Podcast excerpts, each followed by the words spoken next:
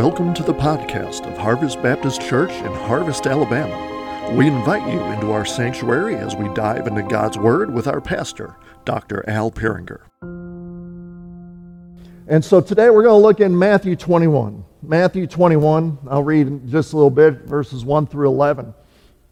Um, yeah, I'm, I'm a nerd. I love old TV shows. I love game shows, and I, I, I like watching the videos of some of the old uh, TV shows.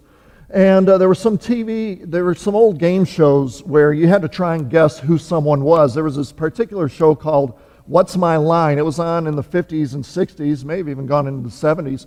But it, it was called What's My Line? And there would be this panel of celebrity judges, and they would, uh, yeah, they, they would ask questions of normal, first, like the first section of it was just normal people who were coming. And, you know, they would ask questions and they would try and figure out what their job was, what their line of, uh, uh, what their line was, so to speak. But then in the second half or second part of the show, the judges would be blindfolded and a special celebrity guest would come and they would have to ask yes or no questions and try and figure out who this special celebrity guest was. Now, uh, they do have things kind of uh, similar uh, in our day and age. If you've ever watched uh, The Masked Singer, you know, the, the masked singer is the, these famous people, these celebrities, be it singers, actors, sports people, whatever, who are in these costumes and they sing. And so between the singing and uh, this clue package that they give, they try and figure out who in the world uh, these, these people are. You know, they, they ask the question, they, they hear this singing, they, they get, see the clue package, they ask the question, I mean, who is this? Who is this? Well, I bring those shows up because for 2,000 years the world has been playing a game somewhat similar because they have looked at the person of Jesus Christ, and for 2,000 years, people have been asking, Who is this? They've been debating the true identity of Jesus Christ. Not that Jesus hasn't made it abundantly clear who he is. It's just that a vast majority of people in this world do not like the answers that he has given to that question. And so instead of accepting the Jesus for who he is, who he revealed himself to be, they, they try and make up a Jesus who will better suit their tastes, a Jesus of their own. The problem is that a Jesus that is made up is not the Jesus who lived and died, rose again, it's not the Jesus who rules and reigns from on high, not the Jesus at the right hand of the Father. They have a very inadequate Jesus. They have the wrong Jesus. And an inadequate Jesus and a wrong Jesus isn't going to do anybody any good. Only the Jesus of Scripture will do us any good. We need to know who he is. Only the Jesus of history. Only Jesus as he has revealed himself, will do us any good, will do the world any good. We need this Jesus, not just the Jesus that the world makes up. What we find in the passage that we're looking at today is so the, the Jews, they still had a hard time trying to figure out who Jesus was, but now he's coming into Jerusalem. And they have some right ideas about who Jesus is, but it, all their ideas were incomplete. All their ideas were inadequate. And the problem is there's a lot of people today who are in the same boat. They, they, they, they have some right ideas about Jesus, but it's mixed in with a whole lot of wrong ideas about Jesus. And the sad thing is, a lot of those who have a wrong idea of who Jesus is preachers out there. And so today, there are people sitting in pews listening to a preacher who is giving them an inadequate Jesus, a wrong Jesus. Lord, help me. May that never be me. May I always show the, the right Jesus. But the, the Jews, they, they had Jesus all wrong. Unfortunately, a lot of people today have Jesus all wrong. And what we, we, what we need to take away from this is that only an understanding of the true Christ, only an understanding of his identity, his true identity, will he be any help for salvation and life. Only the true Christ is life changing. only the true Christ is life impacting. We want this Christ. We don't want to accept any substitutes, as the old commercial said way back. And so we want to make sure we have the right ideas of who Christ is so for our own lives, but then so we can share that Christ with others. We want to make sure we're not sharing a wrong Christ with anybody else. So who is this? Who is this Christ? Well, we'll see by his words and by his actions who he is. We're going to see also how the Jews got it, kind of fell short, how their idea of Jesus was very inadequate. So I want to read verses 1 through 11 of Matthew 21, if you'll stand in reverence to the reading of God's holy word as I read these verses. Now, when they drew near to Jerusalem and came to Bethphage, to the Mount of Olives, then Jesus sent two disciples, saying to them, Go into the village in front of you, and immediately you will find a donkey tied and a colt with her. Untie them and bring them to me. If anyone says anything to you, you shall say, The Lord needs them, and he will send them at once. This took place to fulfill what was spoken by the prophet, saying, Say to the daughter of Zion, Behold, your king is coming to you, humble and mounted on a donkey, on a colt, the foal of a beast of burden. The disciples went and did as Jesus had directed them. They brought the, brought the donkey and the colt and put on them their cloaks, and he sat on them. Most of the crowd spread their cloaks on the road, and others cut branches from the trees and spread them on the road. And the crowds that went before him and that followed him were shouting, Hosanna to the Son of David! Blessed is he who comes in the name of the Lord! Hosanna in the highest. And when he entered Jerusalem, the whole city was stirred up, saying, Who is this? And the crowd said, This is the prophet Jesus from Nazareth of Galilee. Let's pray. Heavenly Father, through your Holy Spirit, help us see Jesus for who he is. And may we cling to that truth because we need him oh so desperately. And it's in his holy name that we pray. Amen. Thank you so much. You may be seated. So we know this as the triumphal entry. Jesus had been ministering for three and a half years. He made his way from Galilee, then through Jericho. He's making his way to Jerusalem. We know, looking back on history, it's for him to be crucified, to be buried, and to be raised again. But he goes through Jericho. He's making his way to Jerusalem. He comes to the eastern slope of the Mount of Olives. Before him is Bethphage. There's another village that's near there called Bethany. So he sends disciples to get him, get him a ride. He makes his way into Jerusalem. It's Passover time. And so there were many pilgrims who had been following Jesus from Galilee, from Jericho, and on the way to Jerusalem. And then there were people in Jerusalem who heard he was coming, so they came out of the city to find him and usher him into the city. And there's all this commotion going on all this stuff going on. It, says in verse 9 that the whole city was stirred up. And the question comes up from the people who is this? Who in the world could cause such a stir? Why, why in the world is Jerusalem in such an upheaval for this Jesus? Maybe to put it kind of in slang, what's all the hubbub about? Who is he? Who is this. Unfortunately, the answers that the Jews gave were, I mean, they, they were true, but they were not the full picture. I mean, you know, we read, some of them said, well, this is the prophet from Nazareth of Galilee.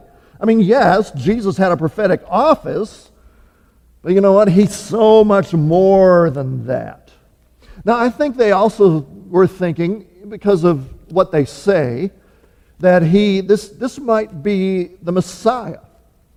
But their idea of the Messiah was very different from God's idea of the Messiah because they were thinking, okay, if this is the Messiah, he's going to bring he's going to bring Israel back to its earthly glory. We're going to get rid of all the Gentile oppressors and we're going to have glory again on this earth. But that was not it.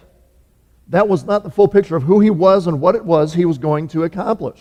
Yes, they had some truths about Jesus, but they didn't have the full truth. They didn't have a grasp on his true identity. But what's interesting is we read this passage, his words and his actions actually are a revelation of who he is. And through his words and actions, we get a fuller understanding of who Jesus is so we can make sure that we have the true Jesus, not some fake. We need the true Jesus. If we, if we follow a faulty Jesus, if we have faulty ideas of who Jesus is, we need to get rid of those.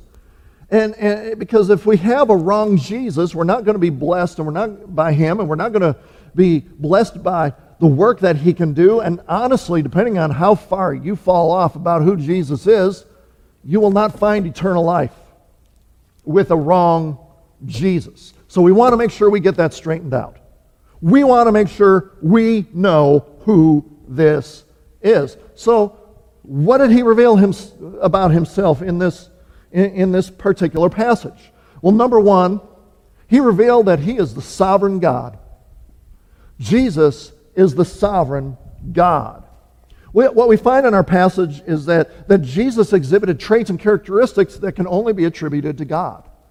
We see uh, in, in this passage, okay, so he's approaching Jerusalem. He's on the eastern slope of the Mountain Olives, and Jerusalem is on the other side of the Mount of Olives. And they haven't even made it to the village of Bethphage yet, but he sends disciples ahead of him to this village and he tells them what they're going to find and what they're going to do and what's going to ha- he tells them exactly what's going to happen but they haven't even gotten there yet okay that village that's way ahead of us you guys run ahead you're going to find this donkey and this colt you're going to get them they're going to tell they're going to ask you why are you doing that and you just tell them the lord needs them you bring them to me They hadn't made it to the village yet. How did Jesus know there was going to be this donkey, there was going to be this colt, that they were going to be confronted? How did he know that? Because he's God. And being God, he knows everything. I mean, we talk about God being omniscient. So that's an important tra- attribute that we notice. Jesus has omniscience. Yes, in his humanity, and you know, we always got to be careful how we talk about the interaction between, you know, his humanity and his divinity. But he had omniscience. And so we see divine knowledge.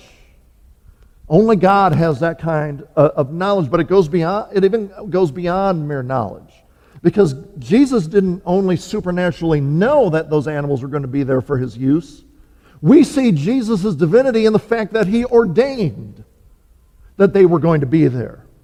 And this is what he was going to do. He, through his divine sovereignty, had it all set up so that he could fulfill prophecy that I'll talk about in just a moment. So, in his sovereign providence, he had those animals prepared. Jesus is the God who sovereignly controls the affairs of the world, even the smallest details. And what this reminds us of is that whatever is going on in our lives, be it big, be it small, we might think something's important or we might think something's unimportant. It does not matter. Jesus is divinely sovereign over all of it. There is nothing that happens without his knowledge. He has control of every situation that there is.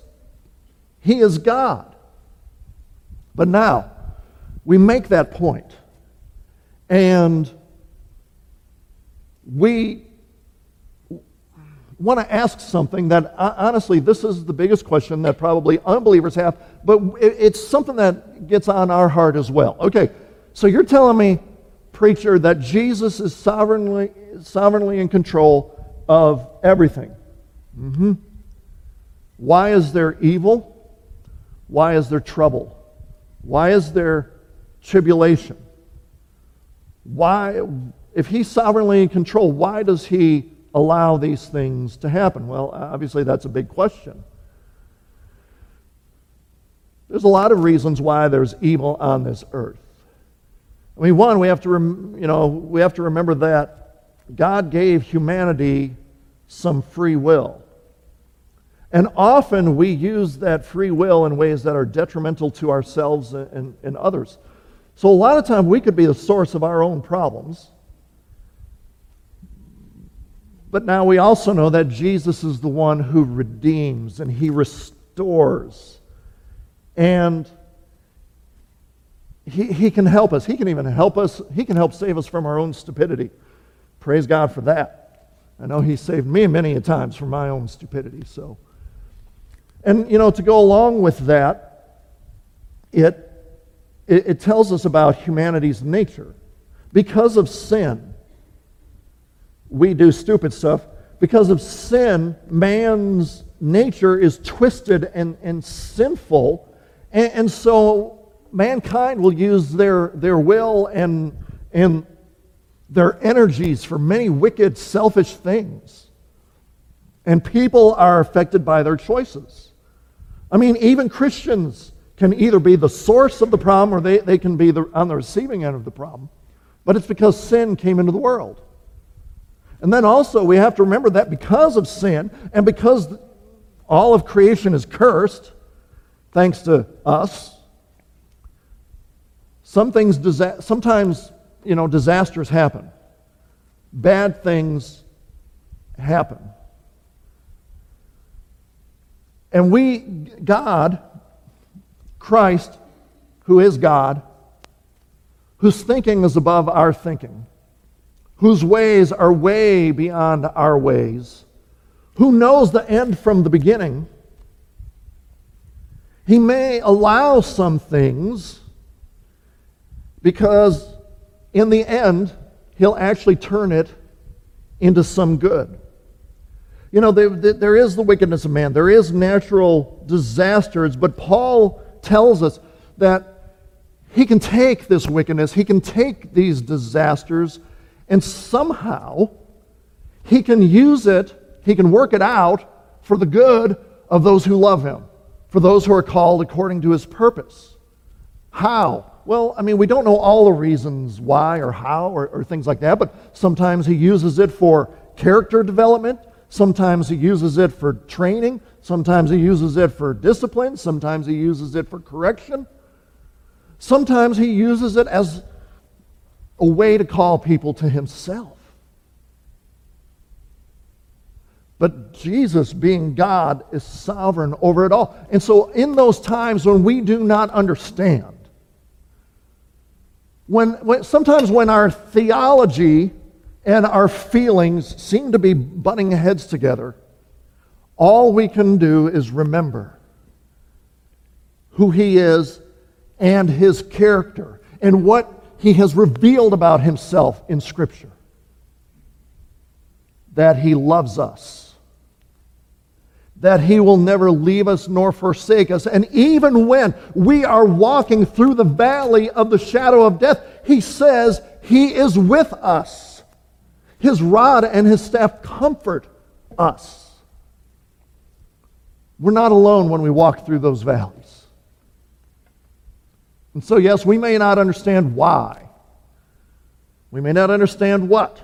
We may not understand a thing, but we do understand who.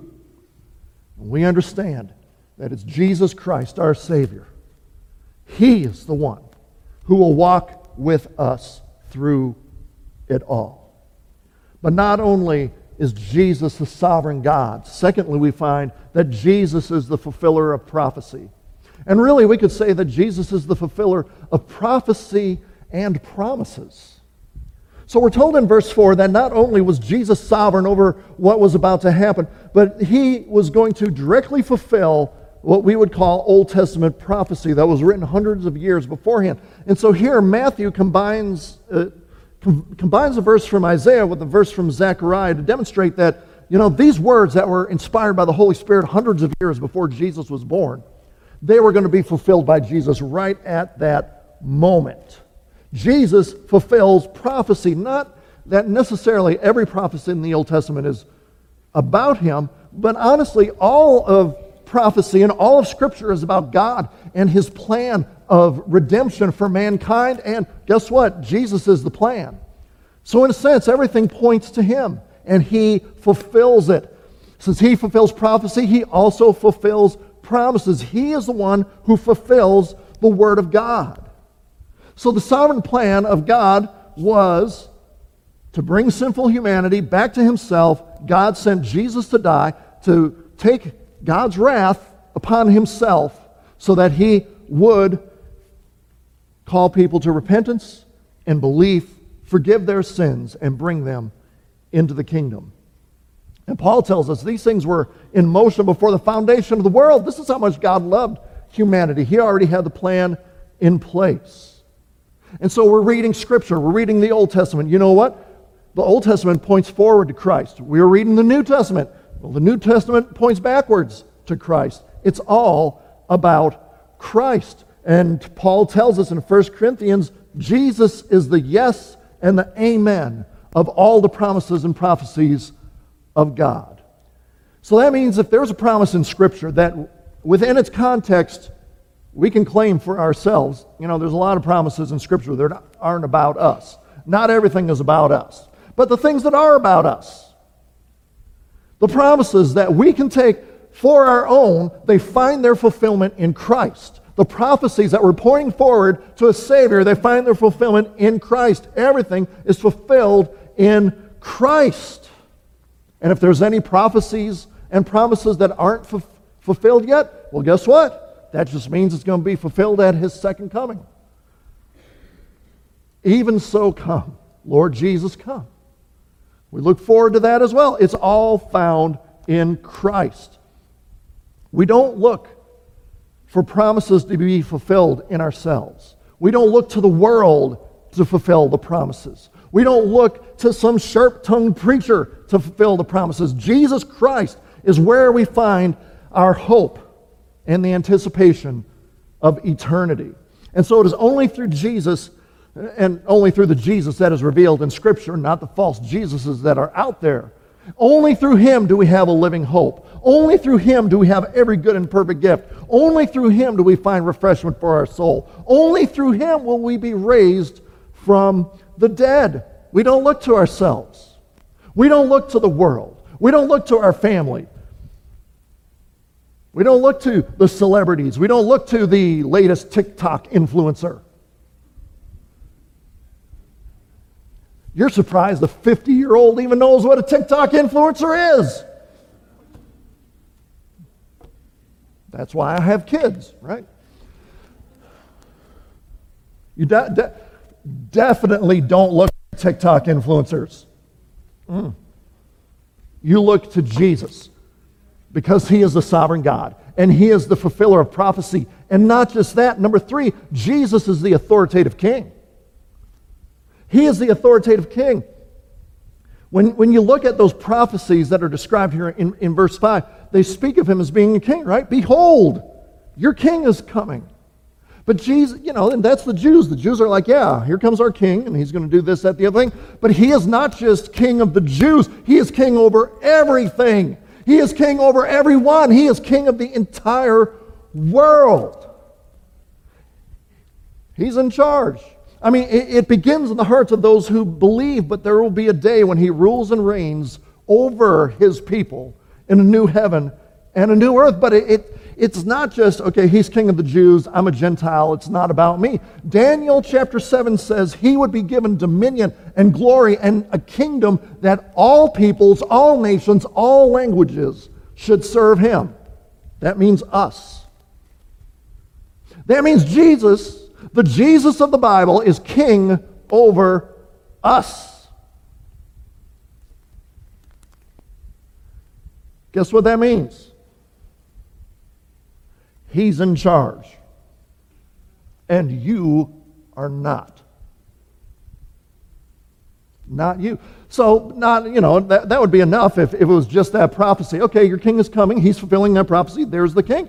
But his, his, it's interesting how to make sure that, that we know that he is king, what Matthew describes for us here, and well, the other gospels as well about the, his triumphal entry, because the actions that Jesus took in this passage they declare his kingship.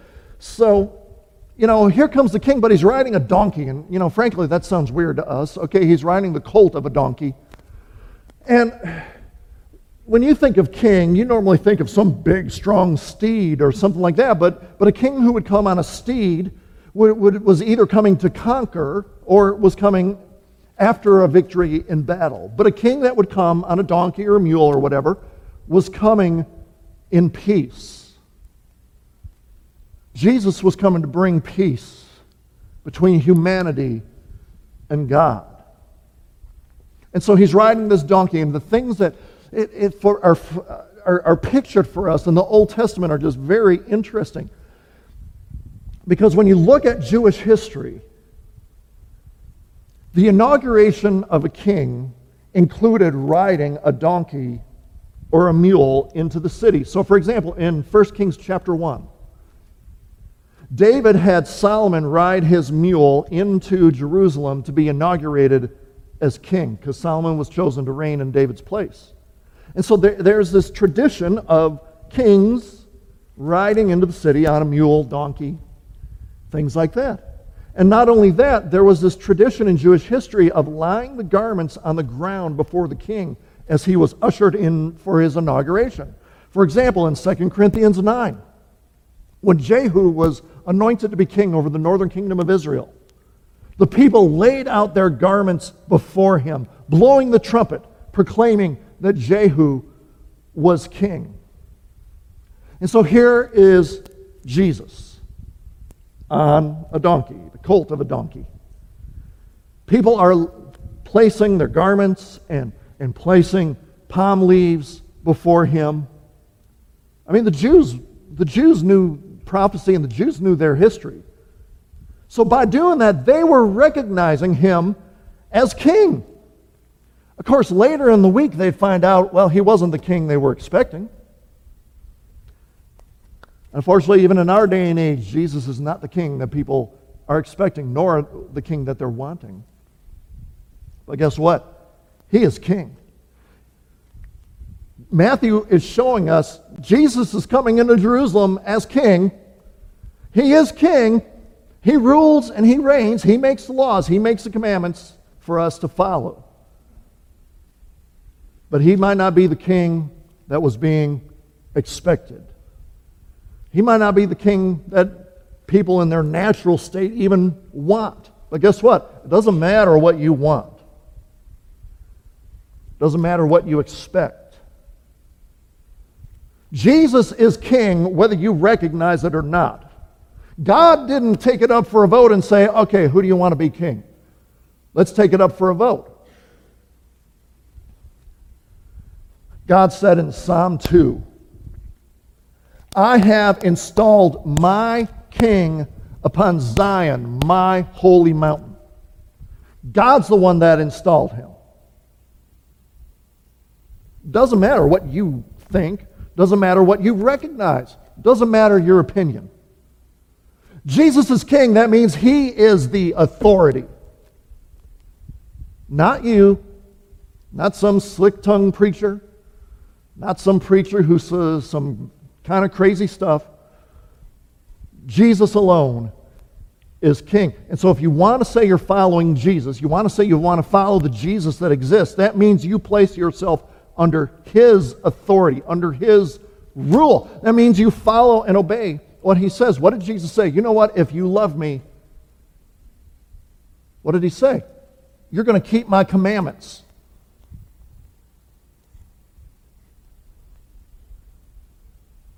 He didn't say, if you love me, you're going to make a public declaration, even though, you know, that is, that is part of it, and then just kind of live your life as you want to.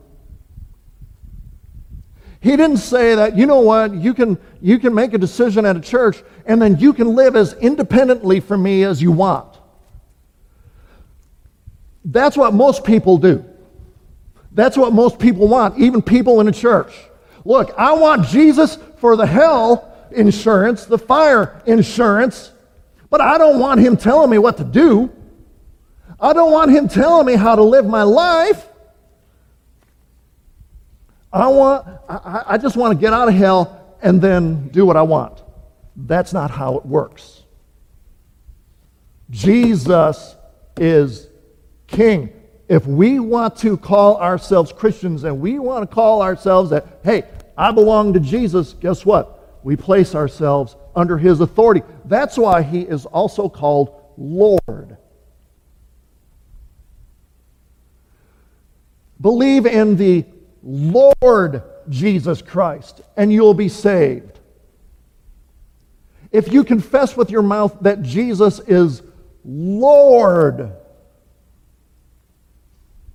and believe in your hearts that God raised him from the dead, you will be saved. He's in charge, He's our authority. Very quickly, Jesus also is the Savior Messiah. Jesus is the Savior Messiah. As Jesus is entering the city, the crowds shout, Hosanna to the Son of David. This is a quote from Psalm 118, verses 25 and 26. That word Hosanna, it was given more as a, at this time, maybe a phrase of honor, but in the original Hebrew and Aramaic, Hosanna means, please save us. And the title, Son of David, was known to be about the Messiah. It was a messianic title. So, in a sense, you could say, here are these people crying out, Save us, Messiah. And from the perspective of the Jews at that time, what they were thinking when they were crying that out to Jesus was, Deliver us from our oppressors, our earthly oppressors. Deliver us from our earthly oppressors, them Gentiles, them Romans. But you know what? Little did they know, yes, Jesus was coming to get them out from oppression, but it wasn't the oppression of the Gentiles. See, all of humanity is under an oppression that is a lot bigger than some nation or empire. Mankind is under the oppression of sin and death. That's the worst oppressor you could ever be under, and Jesus came to deliver and save people from that.